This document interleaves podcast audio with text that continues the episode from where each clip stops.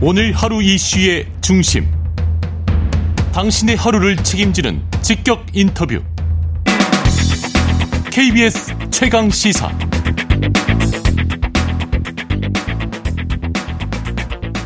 자, 가습기 살균제 사태가 벌어진 지 십이 년 만이죠. 대법원이 살균제 제조 판매사의 민사, 배, 민사 배상 책임을 처음으로 인정하는 판결이 나왔습니다. 이번 판결의 의미 짚어보겠습니다. 민변 가습기 소송 대리인단 이정일 변호사 연결되어 있습니다. 변호사 안녕하세요. 네, 안녕하십니까. 안녕하십니까. 변호사, 이게 소송 하신 지가 벌써 몇 년 만입니까?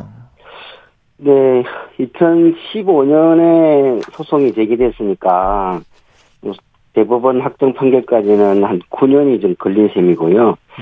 네. 이분이 가습기를 이천칠 년도에 사용했다가 이천십 년경에 그 폐질환 소견을 받았습니다. 그래서 피해 시점으로 따지면 한 십삼 년 정도 되는 셈이죠. 음, 너무 오래 걸렸는데요, 변호사님. 네네. 원래 이 정도로 오래 걸리는 재판들이 많이 있나요? 뭐 그렇게 많지는 않는데, 그래도 가습기 살균제 참사 사건에 뭐 어 저기 사회적인 영향력이라든지, 예, 파급 효과라든지, 그리고 가습기 살균제 사용 제품별로 뭐 인과관계가 있냐 없냐, 그리고 피, 피해 질환의 범위가 어떻게 되냐, 이런 것들이 굉장히 좀 어려운 현안이었기 때문에 법원 법적인 판단도 그에 상응해서 좀 많이 걸리지 않았나 그런 생각을 합니다. 변호사님 입장에서는 이번에 재판 진행하시면서 어떤 부분이 좀 가장 힘드셨나요? 어, 뭐 많은 분들이 아시겠지만 그 옥시 측에서 그 판정위원회에서 일 등급, 이 등급 판정받은 사람들에 대해서는 배보상을 빨리 했, 했잖아요. 그리고 삼 등급 판정 내용이 가습기 살균제 사용과 그 폐 중심, 폐, 폐 손상에 대해서는 인과관계가 낮다라고 판단을 했기 때문에 옥시 측에서 삼 등급 판정자에 대한 인과관계는 없다라고 부정을 하는 소송 형식으로 대응을 했고, 법리적으로 인과관계가 추정되어서 손해배상 책임이 있다라고 이렇게 설득하는 것이 굉장히 좀 어려웠고요. 네. 그리고 원고 당사자 입장에서는 재판 진행 중에 이천 제 기억으로는 한 이천십구 년경으로 생각이 드는데 갑자기 건강이 악화가 돼가지고 사경을 헤매기도 했습니다. 그래서 그런 어떤 건강 상태에 따라서 그것을 증거화해가지고 법원에 제출하는 이런 작업들이 굉장히 좀 어려웠습니다. 네. 어, 변호사님, 이번 판결이 이제 민사상 손해배상 책임을 인정한 첫 확정 판결입니다. 이게, 네, 어떤 의미가, 어떤 의미가 있다고 좀 보시는지요? 아, 좀 전에 말씀드렸는데 옥시가 일, 이 등급에 대해서는 배상 음, 합 합의를 했지만 삼 등급에 대해서는 배상 합의를 거부를 했잖아요. 그러면 이 사건이 삼 등급 판정받은 자에 대해서도 배상 책임이 있다라고 했기 때문에 아마 옥시 측에 대해서 삼 등급 판정받은 사람들에 대해서도 적극적으로 음. 어, 배보상을 해야 된다는 취지를 밝힌 점에서 의미가 있다라고 할 수 있고요. 네. 조금 더 이 의미를 좀 확장을 하면 어, 아마 아시겠지만 이천십칠 년도부터 가습기 특별 구제법에 따라서 피해 인정을 받은 분들이 꽤 많습니다. 네. 그래서 그분들에게까지도 인과관계가 가습기 살균제로 인한 건강상의 피해가 있었다라고 추정되면 음. 어, 뭐 가습기 살균제 제조 납품 회사가 다른 원인에 의해서 어, 건강상 피해가 발생했다는 걸 입증하기 굉장히 어렵기 때문에 사실상 어, 손해배상 인정 책임이 인정될 여지가 굉장히 넓어졌기 때문에 음. 어, 가습기 특별구제법에 따라서 피해 인정을 받은 사람들도 배상 책임을 인정받을 가능성이 굉장히 높아졌다는 점에서 두, 두 번째 좀 음. 의미가 있다라고 저는 해석하고 있습니다. 아, 변호사님, 그럼 이게 참 옥시 입장에서는 굉장히 곤란한, 네, 판결일 것 같은데, 왜냐하면 이렇게 되면은 그, 네, 구제받는 그 피해자들의 범위가 그, 네, 수가 굉장히 많아지겠네요. 네, 그렇습니다.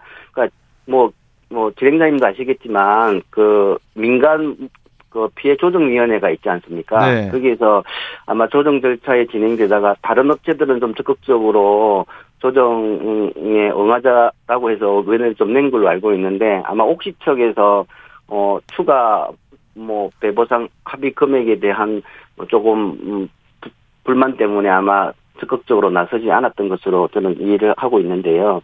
이 판결을 통해 가지고 뭐 가습기 특별구제법에 따라서 피해를 입었던 어, 사람들, 특히 어, 옥시 제품을 사용한 비율이 한 칠십 퍼센트 이르고 있습니다. 네. 그렇다면은 아마 적극적으로 배보상 합의 노력을 할 필요가 있지 않을까 그런 생각입니다. 음. 변호사님, 그런데 이제 배상 금액을 보니까 배상 금액이 네. 오백만 원이에요. 네. 이거 너무 너무 적은 거 아닌가 이런 생각이 드는데 이거 네. 맞나요? 그건 아니고요. 그러니까 우리가 판결에서 오백만 원 인정됐다는 의미가 가습기 살균제 건강상의 피해를 입은 분들의 위자료 총액이 오백만 원 그런 취지는 아니고요. 아마 이, 이 소송에서 처음에는 당사자 본인 소송을 진행했기 때문에 아마 초기에 오백만 원을 위자료로 본인 위자료를 청구를 했고, 근데 그 과정에서 사실 항소심 재판 과정에서 어 청구 금액을 늘린다라는 것이 경제적인 좀 어려움이 있었고, 그 당시에는 사실 성소 를 할지 말지 굉장히 불확실한 상태에 있었잖아요. 네. 그래서 금액을 오백만 원에 한정해서 청구했고, 그것에 대해서 수원지방 수원지방법원 항소, 항소부가 위자료로서 오백만 원을 인정한 측면이기 때문에 에, 오백만 원이 가습기 살균제 건강상 피해 총액이다 이런 취지는 아니라서 어, 각각 당사자들이 향후에 자기 위자료를 얼마를 청구하느냐에 따라서 판단은 달라질 것이라고 생각합니다. 변호사님, 그러면 일 인당 오백 정도는 맞는 거예요? 아니면 더 이제 받으실 수도 있는 거예요? 또 본인의 건강상 피해 상태에 따라서, 그리고 건강상 피해 정도의 기간에 따라서 음. 어 예를 들어서 팔천만 원을 청구하면 재판부가 다시 팔천만 원의 적정성 여부를 판단할 거기 때문에 어, 이 판결이 오백만 원 인정했다고 그래서 네. 또 다른 사람이 팔천만 원을 위자료로 청구하는 것에 오백만 원에 밖에 인정 안 한다 그런 논리는 아니고요. 음, 음, 이분은 처음부터 오백만 원 정도의 범위의 위자료를 청구했고, 그래서 오백만 원 정도 인정받은 거기 때문에 개별 구체적으로 자기 피해 정도, 어, 피해 기간에 따라서 얼마만큼 어, 정신적 고통을 입었는지에 따라서 어, 적정하게 그 재판부가 판단하면 네. 오백만 원이 반드시 기준이 된다라고는 볼 수는 없을 겁니다. 음, 알겠습니다. 어, 변호사님, 그런데 이번 판결은 그러니까 폐 질환의 특정에서 이제 한 분 판결이 나온 거지 않습니까? 네네네. 다른 질환을 앓고 계신 분도 어, 계시단 말이죠. 그럼 그런 네네. 분들도 손해배상 청구에 뭔가 어, 더 도움이 되는 그런 판결일까요, 이번 게? 네네, 그렇습니다. 왜냐하면 그 대법원이 그 타당하다고 한 수원지방법원 판결 내용 자체가 가습기 특별구제법에 따라서 어 건강상의 피해자로 인정이 된 사람인 경우에 그 건강상 질환이 폐 손상과 관련된 질환이 아니다 하더라도 가습기 살균제로 인한 다른 질환인 경우에 피해를 인정받으면 그 피해 원인이 다른 원인에 의해서 발생한 사실을 어 가습기 어 납품 판매 회사가 어, 증명하지 못하면 손해배상 책임이 있다라는 음. 내용이기 때문에 네. 어, 적어도 이천십칠 년도 어, 가습기 특별구제법이 시행된 이후에 어, 그 법에 따라서 가습기 살균제로 인한 건강상의 피해를 입은 어, 분들이라면 이 판결 내용에 따라서 피해를 구제받을 가능성이 굉장히 높아졌다라고 볼 수 있습니다. 음. 그래서 아, 네. 구제 범위가 굉장히 넓어질 수 있다라는 거죠. 그런데 음. 내년 일월에 이제 그 네. 애경 등에 대한 형사 재판 선고가 있지 않습니까? 여기도 이심 네네. 결과인데 네네. 이번 이번 판결도 그러면 그 다음 형사 재판에도 어느 정도 영향이 미칠 수 있을까요?